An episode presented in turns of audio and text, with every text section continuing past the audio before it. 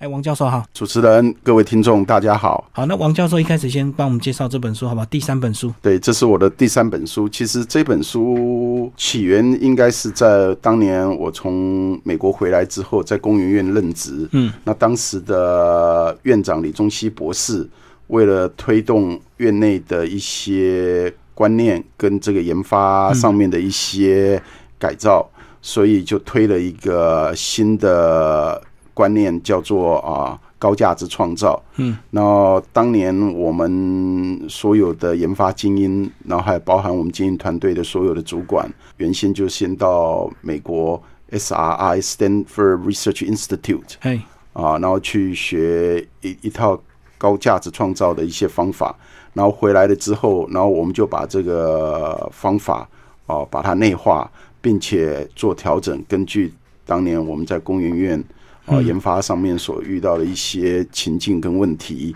然后也兼顾到当年产业啊、在做创新转型所需要的一些观念啊、跟一些方法，所以就推出来这套新的架构。然后这套架构叫做 NSDB 对，啊，就是说呃，你任何一些创新的构想，如果是根据顾客的需求提出解决方案，然后借由与竞争对手的差异化啊，可以为顾客啊创造最大的效益，所以这叫做 NSDB。然后 N 代表 needs，嗯，S 代表 solution，D 代表 differentiation，然后 B 代表效益就是 benefits。哎，啊，那这套就是当年由工研院李宗熙博士哦提出来了以后，然后就由我我那时候担任的是产业学院的执行长的职务，然后就由我开始根据这个 NSDB 的架构，然后开始就是把整个这套整套的方法啊这样开发出来，然后现在我们工研院啊先推，然后后来逐渐就扩扩大到啊院外的这些产业界跟那个企业啊。那我在二零一二年回到学校了以后，然后我就开始整理啊，就是当年我们推的这一套 NSDB 的方法了以后啊啊，那我也就是个人就不断在学校跟企业啊，就是把这部这套方法啊，那就这样推广出去，然后获得蛮好的评价。所以才想就是说，把这套方法啊，整个把它书写下来嗯嗯，啊，然后跟更多人啊可以去分享。所以这样子就是说，不管你是个人或企业，你在要在推动一个点子，或在推动一个新的业务或一个新的产品服务的时候，你就要先用 MSDN 来自我检视，对不对？对啊，那所以啊，这个其实回归到就是说，当你有一个想法的时候，嗯，好、那这个想法如果没有顾及到目的，那你在即使你这个研发过程里面，把你这个点子啊、可以做成很好的产品或者是服务，可是如果一开始如果你没有顾及到，就是说顾客的需求在哪里，也就是说你先有了解决方案，可是你并不知道问题在哪里，你并不知道顾客要解决的问题在哪里，所以你自然你就没办法赚得了钱。嗯，所以为什么是这套方法一定是从 N 开始，就是对从需求开始，needs 开始。嗯，哦，原因就是说，你如果啊、有任何的想法、任何的点子，如果不是根据顾客的需求哦、去做研发、去做企划、嗯去做推广啊、哦那你这个点子最终就是起不了这个作用，因为顾客看不到，就是他对这个点子延伸出来的任何的结果、嗯对他有什么好处，那他自然就不会想付费啊、去买你的这个研发的成果或这个行销企划的这个成果。 所以用通俗的方式来讲，就是说，假如你发明了一种减肥药很有用，一吃马上就瘦好几公斤，可是你推广的地区在非洲，那根本这个非洲大家都已经吃不饱了，对怎么会有这是一个很减肥好的需求 对对对所以你应该是在欧美国家或是在亚洲这种，呃，至少大家要吃得饱才有可能吃得胖嘛。对对对呃对对，完完，你你这个例子举的倒是蛮蛮有意思的，那的确是这样嗯啊，就说你任何的一个好的想法如果你要能让它开发结果的话，对，啊，第一个你要先了解到的啊，就说到底你的目标对象在哪里，嗯嗯，然后他目标对象啊的需求在哪里。所以一般来讲，我们强调的就是说啊，你一定是根据你的目标对象，也就是你未来的顾客的需求去开发你的产品或服务。嗯，可是我们往往在现实里面发现到很多公司、企业或个人啊，基本上他是先有产品或对服务，才去想，诶，那我这东西要卖给谁？对对，客户在哪里？对，那其实你今天即使是先有答案，你还是要回头去找问题嘛。嗯嗯，对，那你为什么不先有问题才去找答案呢？那这个问题代表的就是说，你要帮顾客解决让他头痛的问题是哪一些？这就代表就是说，如果他觉得这个问题对他越重要的话，这个对你来讲就是一个越重要的需求。如果你开发出来的任何解决方案可以去解决它重要的问题，代表的就是说你可以就是满足它的需求。嗯嗯嗯，啊，所以无论如何，你今天不管是先有先找到问题，或者你先想到答案，嗯，你回头来还是要去检视这个顾客的需求真正在哪里。对，帮谁解决啊？对，嗯嗯嗯，所以呃，你开发好的东西才找到客户，跟先找到客户帮他量身打造好的东西，这个顺序是不一样的，那顺序成效也是不不一一样样的。。对对对嗯嗯对嗯对。所以，我们像我们经常就是在企业里面看到那些做研发的、做计划的、产品计划的，就是他是根据本身自己的一些经验、想法，对，啊，就想说，哎、这个点子很好啊，那我们继续去研发，我们深入，所以公司也愿意投资它。可问题，等到他花了很多的资源去把产品服务做出来了以后，可是突然想到，哎、为什么没人愿意买？为什么没人想用我的产品、我的对服务？就需求不对了。对嗯，所以最终的第一个问题就是要先解决呃了解客户的需求，才有后面的怎么解决啊，怎么创造差异这样对子。对嗯对嗯对那其实在这本书里也有讲到一些实例，对不对？对对对。对，这个或许用例子来说明，大家会比较容易懂，是不是？呃，王教授来帮我们讲一下你书中的其这实个，，在书中里面啊，我提到了有几个这个实例，其实都是还蛮经典的。譬如来讲，我第一个提到的就是台湾现在很流行的叫做土凤梨酥嗯嗯，哦。为什么是用土凤梨酥啊？像大家知道的，现在最有名的大概就是像维勒山丘。对，那当时他们其实土凤梨酥开发出来的真正的原因是来自于，就是原先我们有很多的这种凤梨酥啊，其实它在原料啦制作上面的话啊，其实都有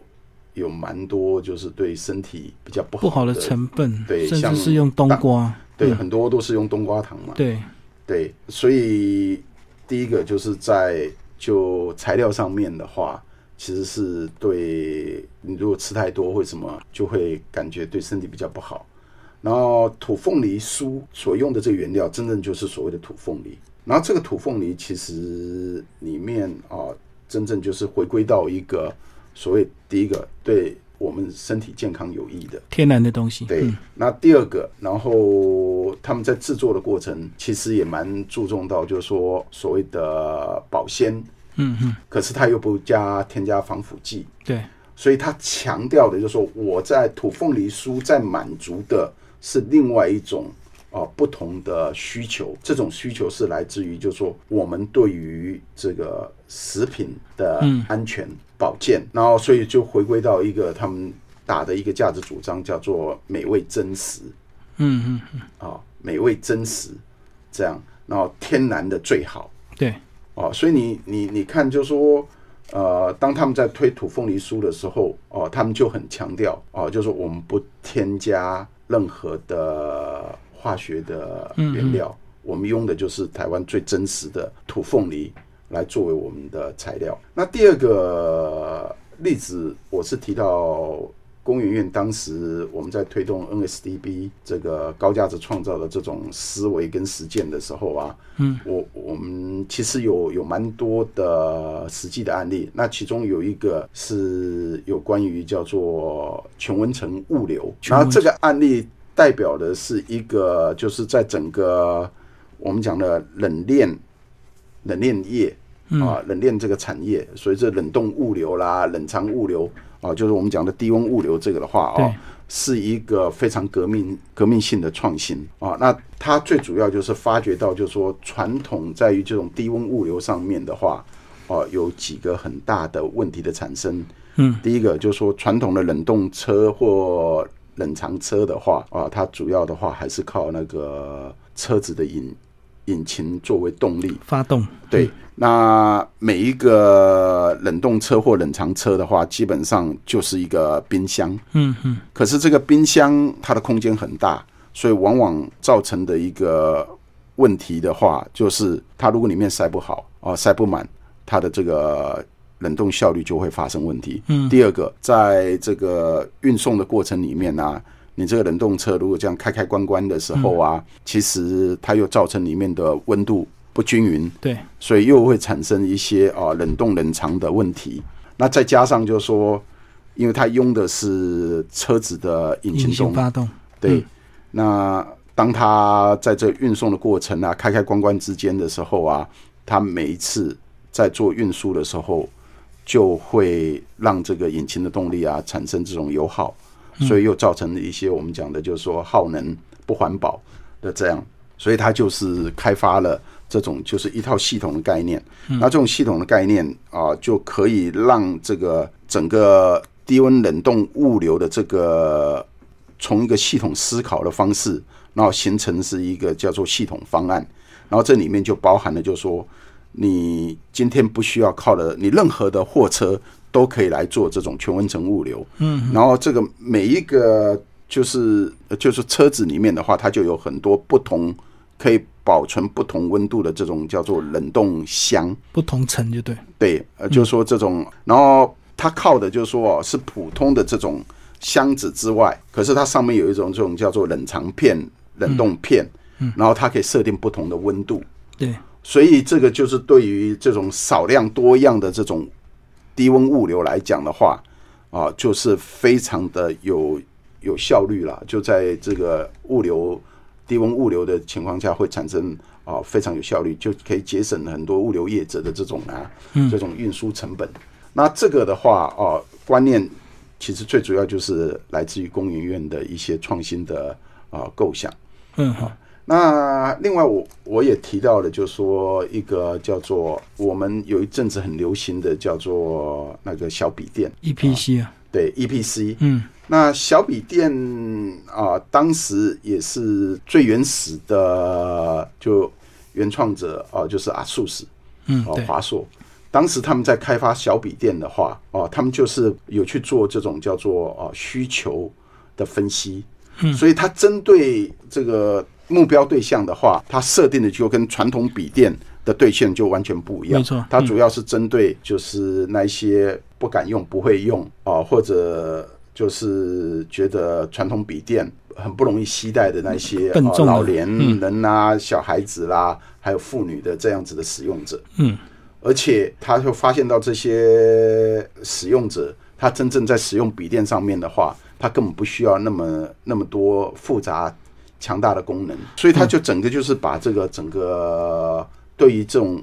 传统笔电设计的哦，用一种减法原则而不是加法原则，是是是是，他只要满足的就是这些目标对象他的需求就好。嗯，所以传统那一些就是很多像在做文书处理啊、做影像处理那一些很复杂又很贵的那些软件，它全部都移除掉了。然后它只要针对这些特定对象的一些需需求了以后，所以它把这个小笔电啊，哦、锁定它不再只是一个笔电。而是一种叫做他们叫做多媒体的一种装置啊。那这样子的话，它在整个成本的制造上面就就降低了很多。对，而且它荧幕也不需要太大了，因为你对可能对就对是使用简单的功能而已，是是是，哦所以它等于是平板的前身，对不对？就是在平板还没这么普遍的时候，其实我想要用笔电，可是我我又不想带一个这个全配的笔电，我只要一个简单的笔电，然后它只要有简单的功能，可能玩玩游戏打发时间。对，或者是听听、这个、嗯音乐这样子而已啊，看看那个当时那种就是影片啊，网络的影片这样子，所以他们并没有说把它变成是一个很强大的一个笔电在对看对待，对对。嗯对然后我是看看新闻这样子，对可是你刚才提到了，就是说哦、它是不是平板的前身哦、其实最早的平板电脑大概在很早就出现了，可是当时的平板叫 tablet PC 嗯哦、它其实 Microsoft 的也有针对针对这样子的功能啊、就是的这个笔电，嗯，它虽然叫 tablet PC 嘛，它开发了一套 tablet 的 Window 的 version，嗯，啊，那这个版本啊，其实当时用的是叫做手，它用的是那个手写笔啊的方式做触控，是是，其实那个在于 Apple 的 iPad 出来之前的话，哦、其实就已经存在了。嗯嗯，可是当时的平板电脑啊，还是很贵，嗯还是很贵啊，因为它的功能也比较特殊。可是直到 Apple 在二零一零年啊推出了 iPad 以后啊，它对于技术上面产生了一个很大的改变。嗯啊，就是传统用所谓的手手写笔的做触控的，它改由就是用你的这个手指头就可以去做触控。就那这更个在方便嗯于、对，就是在于平板电脑的这个使用上面的话，让它更简化，嗯，使用更方便。然后在设计上，它又把它就是变得就是说更薄、更小，携带更方便。嗯嗯嗯，所以当时 Apple iPad 推出来了以后，就把这个小笔电啊就颠覆掉了，是是是，就颠覆掉了。所以原来预期小笔电的这个成长啊，应该是会很快的成长，可没想到就是说一个革命式的创新出来了以后啊，啊就把它整个市场就颠覆掉了。所以它寿命很短，就对了。对，它的寿命很短。可是阿素史后来就是也也做了一个阴影，嗯，他做了一个阴影。那这个阴影的话，就是他就推出结合小笔电跟平板的这种叫做 transformer，嗯，就是它推出来的所谓的平板电脑的话，它具有就是说传统小笔电的这种功能，变形它还是平有板呃，对，它叫做变形金刚的那个嗯平板。是是然后同时又具具有 Apple 的那种 iPad 的那种手触控的功能，嗯嗯啊、手指触控的功能，所以它把这个结合起来的话，所以当时就还度过了啊、那个危机，嗯，嗯这样子。就当你要大量打字的时候，有时候有键盘还是比较方便的、对所以你对可以对另外把键盘跟你的平板结合在一起，这样。对对对啊，对，有时候如果你只是出门在外看一点或放一点轻松的东西，这个手指触控一下就好了，是就不用是带是键是盘了。所以它就等于这样做这样双重的结合嗯嗯，啊、所以这个也算是他们一个还创新的地方了。所以这样子，其实我们要用这个呃 NSDB 来解决问题的话，其实它是因为产品寿命很短，所以它要随时一直检视，对不对？不是一个产品开发出来之后，我就可以高枕无忧好几年。对，这就是我我在里面其实有提到了啦啊、一般来讲，就是说你有一个想法了以后，你你就要去做研发嘛嗯啊。那你在研研发，如果今天你推出来这个 solution 是跟你的竞争对手有差异化的时候啊，哦、这个是代表一种创新。对可是创新不是你一一一旦有一个创新的 solution 出来了以后啊，你就一直放在那儿，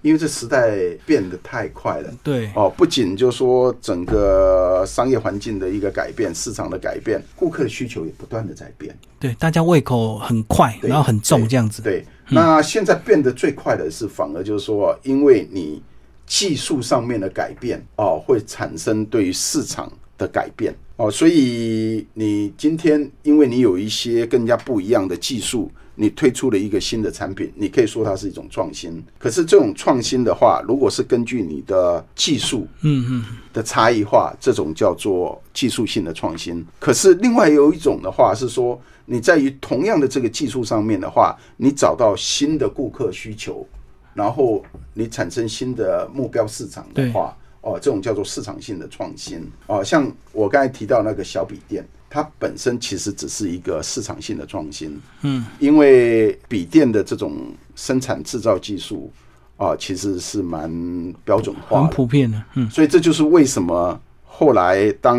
iPad 出来了以后啊，它就对这个小笔电的这个市场产生了一个颠覆性的作用啊，所以阿素史在那情况之下，然后又推出了 Transformer，这样结合小笔电跟这种所触控手指触控的这种功能的嗯这种变形金刚的这种啊平板对电脑出来，啊，所以今天我们在看啊，就说创新这件事情啊，创新的本身其实就是一个，就是说你的技术能力，嗯，跟你的市场的需求的一个结合了。所以我们最好推出来的创新是可以结合到技术跟市场对，的一种创新，这种我们把它称为叫做革命式的创新。嗯嗯嗯嗯，可是，如果今天你只是在旧有的技术上面、既有的技术上面去做改良了以后，啊，去找到新的市场需求的话，这种叫做市场性的创嗯对新。那另外一种可能的话，就是说你可能是还是在旧有的市场，可是你开发出新的技术嗯技术出来，这种叫做技术性创新。对啊，举例子来讲啊，就是譬如来讲，我们传统用的这个牙刷，就是我们自己用手在那边控制的啊，然后在那边左右移动的。对，可是有一种叫做电动牙刷，嗯它其实就是属于技术性的创新，对，可是，在既有的这种牙刷市场去做竞争，嗯嗯嗯，这样这种叫做技术性的创新。对，那不论你是在做技术性的创新或市场性的创新，最好哦，你还是要不断的、不断的去做研发，不断的去做哦新的企划，不断的去做哦所谓的行销，哦，让顾客哦真正发现到。就说你是不断的在做创新了啊、哦，所以现在企业很流行在讲一件事情啊、不创新变死亡的对对对意思。嗯因为现在有太多呃这种以前的企业案例发生，就是说，如果你企业停滞在你目前的状况的时候啊，你很容易就被颠覆掉了，你很容易就消失掉了。对，啊、像譬如来讲，啊、当年的 Nokia，嗯嗯嗯，他的手机，你说他有没有创新？他的确有创新，可是他的那种创新就不就没有办法敌过后来 Apple 推出 iPhone 的那革种命式的创新，对，嗯，哦，所以 Nokia 的手机一下子就从最高点就这样掉到谷底，这样，那到现在哦，几乎都消失掉了。对所以就是你你企业，你的确就是你也是要不断的哦，就公司所提供的这些产品或服务啊，嗯嗯。哦，给顾客的这种解决方案啊，你还是要不断的去做创新。对啊，就跟那个底片柯达一样啊，这个数位相机的浪潮来的时候，它还在守旧它的底片，最后它就消失了。对啊，呃，而且你提到的这个例子的话啊，最讽刺的话，柯达在一九七七零年代末期的时候啊，就已经开发出全世界第一台数位相机，那就是如如您讲的啊，就是他们为了守住他们这个底片对，这块这么大的这个业务，啊，所以他们就阻碍了他们在数位相机的继续开发跟推出。或者是说它眼前利润已经很大，所以它不用分生或再分人力去继续研发它的数位技术，所以后来就被这个赶上去了。呃，的确是确是这样的，就是说哦，现在企业在为什么讲的，就是说他为了保有既得的利益，对，没错，所以他就不愿意去做改变。嗯，因为改变要投资啊，要创新，要花钱嘛。对，而且改变创新的风险会比较高了。是，所以我们常讲，就是说，当你在看企业创新这件事情来讲的时候啊，你一定要哦有那种，就是身为这个公司的领导者的话，一定要有那种胆识。嗯嗯，也那种胆识去敢做创新这件事，敢推动创新这件事情啊。那现在我们看得到很多企业最后啊，由成功走向失败，也经常发现到了一个现实问题，就是说他们胆识不够。嗯嗯，胆识不够，就是说他们不敢对于这些比较前瞻的这个点子去真真正做啊、呃这种比较深入的研发、嗯嗯嗯。开发这样子。而且我觉得有时候这个深陷其中，他们这个不知道其中的这个美感，所以为什么要有气管顾问或者是企业顾问这样的一个角色，对不对？王教授平常也有在做企业教练呢、啊是不是？从外人的角度来看，有时候比较能够一针见血看到真实的问题，呃的确，的确是这样子，嗯因为你你你在那种情境了以后啊，习以为常常。常我们常讲的嘛，当局者迷嘛，对啊，啊，因为你你你现在看到的都是为了要守住自己眼既前有的的利利润益嘛，嗯，对，所以你就不敢再去做其他的尝试跟投资啊。你就好像现在我们常讲，就说，诶，我我还是有在做创新，嗯，可是你的创新是那种叫做小规模渐进式的创新的话，你的差异化跟你的竞争对手不够大，是，所以你今天即使你推出来的任何新的产品、新的服务或新的解决方案的话，你基本上你的竞争优势就不够。是，嗯，所以为什么我们常讲，就是说，如果你的点子如果要真正赚得了钱，你一定要有差异化。对，因为如果你的差异化不够，就代表你这个解决方案的竞争优势不够，嗯，你很容易就被人家超越，被你的竞争对手超越，你也很容易的啊、就是因为别人啊、模仿你对，啊、然后同时它的价格可以比你更具有优势的情况之下，嗯嗯，啊，你的竞争力就变得不足啊。所以差异化很重要的作用，就是在拉高你的所谓的竞争门槛，嗯，让别人没有办法去做超越。可是这种差异化基本上还是要根据于啊满足于顾客的需求之上了、对对，就说你今天你可以把产品做的跟别人很不一样，可是如果它不是根基于对于顾客的需求满足上面的话，人家还是不愿意多掏钱去买那一种真正对他需求满足不够的哦那一些产品，即使它不一样。所以我们常常讲，就说并不是技术最好的产品最能卖钱。是，那你还是要去想的，就是说，到底你今天你要解决顾客重要的问题点在哪里？你要满足顾客的需求，重要需求在哪里？嗯嗯嗯，所以你还是要回归到，还是要回归到，就是说，你任何的差异化是不是在满足于顾客的需求？就是要为了顾客来做差异，不是为了个人的主观来做差异。如果你个人主观你做的东西很奇怪，或者是很很有特色，可是顾客不买单啊，那你只能说这个东西是你个人欣赏的艺术品而已，它不能够变成一个商业价值。对，嗯对，哦，所以我我们现在在看企业很多的这些创新的案例的话，你会发现到，就是说台湾人其实很会制造啊，可是台湾人因为对于顾客的需求了解的程度不够，所以制造出来的产品反而到最后卖不出去。对对对，那所以这就是很多的公司又回归到一个啊，就说我最后只能做代工。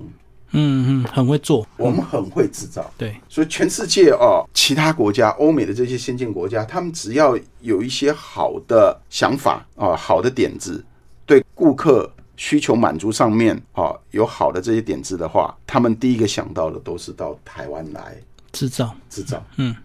那久而久之，我们的制造技术是很强的，可是最后我们还是在于价格上面更加竞争。我们不是在于市场上面的需求满足哦，去跟人家做竞争。所以我们赚的都是很微薄的毛利这样子。对对甚至很容易被取代，他可以找另外一家工厂来取代你，然后要跟逼你砍价钱，对那你只能忍痛接受。对，因为这些欧美的这些我们讲的下游客户啊，嗯，因为他们了解市场在哪里嘛，对，可是对他们来讲，他们为了要让自己赚更多的钱的话，他一定去找那些制造成本最低的厂商帮他们生产制造，所以他们就一定会把这个啊，在于制造的这个成本上面啊，尽量把它压低嘛。嗯，你这家啊，如果不能满足我的这个制造成本的话，我再找另外一家嘛。对，所以所以这是制造业的悲哀，就对。所以一定要往上转型，然后技术创新、市场创新。对那如果你有瓶颈的话，其实看书是一个很 CP 值很高的投资，对不对？一本书两三百块，可是学到这个呃，王教授十几年来在工研院这个整套开发出来的一个经验，这样子。对啊，我就常跟人家讲，就说你花不到三百块的钱买这本书的话，然后去对于你的这个创新构想啊，不断的去做检视，对对不对断的去做调整，不断的去做研发的话，我保证你有这种百倍奉还的价值啊了。而且在这个呃醒思检视的一个过程，又会有一些新的想法，对不对？所以很多哎没错事情没错没错，不是说你看一遍你就哎就这样子，可是当你对对再看第二遍、第三遍，或者是你昨天发生什么事，今天再来看的时候，哎，搞不好你的灵光就乍现了。哎，不，我完全没错，完全你讲的非常对。嗯啊，这就是为什么我们在讲，就是说 NSDB 这样子的架构不是只有一次对，要一直啊，重就是复它的是一去。个重复循环的一个过程。每对，一次的一个重复循环，你就会会刺激你有一些啊新的点子，嗯，然后一些新的点子，如果让你可以看得到满足新的市场需求的话，你就可以开发出新的 solution。对对然后这些 solution 的话，啊，如果你的技术够强的话，有差异化，其实你就不用担心去去担心你的竞争对手啊来模仿你，来超越。然后你这样其实也在保障你的顾客的价值，也在保障自己啊存在的价值。对啊，那其实现在几乎大家的市场都已经面临饱和嘛，因为全球化这个产品已经可以全世界都卖，所以大家都在拼一个所谓的呃技术创新，对不对？所以我就看到日本为什么一个简单的抱枕啊，这么简单，它能够发明成这个男人的那个手臂的形状。呃，是是是，就是给很多那个单身的女孩子回家的时候，有个男人的手臂的抱枕可以靠这样子。是是是，嗯，哦，其实它呢也都是从顾客的呃需求面对，来来的。其实像你刚才讲那个抱枕，我不晓得它的技术门槛有多高。我相信它如果技术门槛不高的话，当它这个点子一推出来啊、你越卖钱，越多人越想去模仿。对，马上就有各种形男人手臂形对状出来。所以你就要想，就是说哦，你你你的技术门槛在哪里对对对，没错，嗯，啊？其实所以在书里面讲的那个 EPC，它就是一个很典型的，当你的技术门槛拉不钩够，的时候啊，哦，就会有很多的竞争对手对会来模仿你，嗯，会来超越你。所以我们的点子最终的话，你还是要有一些叫做技术啦。对我们刚刚讲那个手臂的例子啊，其实就是说，如果说只是形状的创新，那很快大家就可以模仿对你。对对，可是如果我有做到那个触感、质感，甚至那个手臂摸下去，还有像男人手臂那种弹性的话，别人可能就没有办法啊模仿呃。对，或者就是说，它那个技术上面的话，真的可以让你感觉到，就是说啊、哦，我我说让这个顾客顾客的感 觉就是有一些互动。对这个哦，那那就那种技术就不得了了。譬如来讲，我们现在很流行的这种 AI 啊，嗯它在就是躺在这个手手臂臂上上面的话，嗯，哦，会产生一种跟真人一样的这种互动的感 觉。甚至它有语音，啊，语音为什么？ 它还哦会监控你的这个温度，可能你今天温度比较高，是不是？哎，是不是发烧了？还温柔的问候你一下，这样。是，其实你刚才提到这个技术的话，我我知道日本还蛮重视，不光只是就男女之间的这种，嗯嗯，你包含老人，对，好、像老人宠物啊，哦，他们现在啊、哦，或者老人照护的这种机器人、啊、陪，伴机器人，对、嗯，这种技术的话，哦，也不断的不断的在创新了、所以说，如果我们不创新，就只能 等死，不然就是单纯当个消费者好了。 啊，是，啊、嗯除非你你你真的你你的企业真的有很独特的一些经营的方法跟模式啊、哦，你可以让你的整个经营的成本压到全世界没有任何的其他的竞争对手对嗯愿意跳出来跟你做这样子的竞争啊、譬如来讲，我们所熟知的红海，它是靠这种经济规模大量所产生的这种叫竞争优势。对，啊，那这种经济规模，就是说它在生产制造的话，可以让它这种即使非常低利的话，它所累积的这样子的商业效益的话，别人别的竞争对手是没有办法就它这个所谓的这个毛利啊啊去产生足够的竞争。对对对，其实市场永远都有新的需求，消费者永远会有新的一个想法，所以永远都可以创新，绝对不是说，甚至有人说什么全世界该发明的东西已经被发明光了。啊，那那也也也不是啊，对，因为永远我们都会有新的想法，这个人总是想要过更好的一个生活嘛。对，所以在这这这本书里面，其实有提到几个方法，譬如来讲，怎么样去做市场需求的这种观察。那其实真正来讲的话，你最好的点子是来自于别人还没有切入的这种顾客需求。嗯，所以，如果你有这样子的能力，可以去发现到别人还没有发现的需求，嗯，也就是说市场还未被满足的这样的需求的话，那这就代表就是说你有很敏锐的这种市场的洞察力，对，可以去发掘到别人还没有发现的这种市场需求、顾客需求的话，你的点子绝对会有很大的价值的存在。那怎么样训练敏锐的观察力？是不是就要多看书？ 呃，对，当然也不仅多多看书啦，嗯，哦，你还是里面还是有一些方法对对对，哦，然后根据这些方法多去实践。嗯，所以书的作用其实说穿了啊，就是它在提点你啊，对让你啊可以不断的根据书里面啊所建构的这些方法，不断的去练习，然后你练习多了，然后就会变成你自己内化的啊这种叫做洞见。最后请王教授再帮我们总结你这本书好不好？为什么你的点子赚不了钱？你的点子之所以赚不了钱，是因为你的点子从一开始，如果不是根据啊顾客的需求所想出来的啊，今天不管你的点子最后产生什么样子的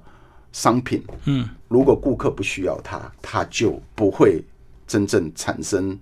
顾客的价值。如果顾客看不到你的这个点子所产生的这个结果对他有价值的话，他也不会花钱去买。嗯嗯，那当然，你的点子延伸出来所的这些任何的商品啊，一定要跟你的竞争对手要有所差异。对，如果你没有差异化的话，第一个，你你的点子很容易就被模仿，嗯，啊，很容易被超越。第二个，你很可能最后也只能用价格去跟别人竞争，嗯，打价格，哦、是一个打价格战是一个很辛苦的一件事情，对，啊，因为就你的这个商品的成本来讲的话，一定有个极限，一定有个极限，你不可能把最后你的商品的经营成本啊、生产制造成本压为零哦，所以它你一定有个底线啊，成本一定有个底线在。可是就价值端的来讲的话，你终究要去看的，就是说你的点子对于顾客所产生的效益，嗯，效益没有上限啊，效益是没有上限的啊，效益的限制就是来自于你的创新的能力，你的想象的能力，嗯嗯，啊，怎么样让你的点子最后产生对于顾客有价值的这个成果啊，就是这本书所讲的。好，今天非常谢谢王凤奎教授为大家介绍第三本书，然后资料夹文化所出版《为什么你的点子赚不了钱》。好，谢谢王教授。啊，也谢谢主持人啊，也谢谢各位听众，谢谢。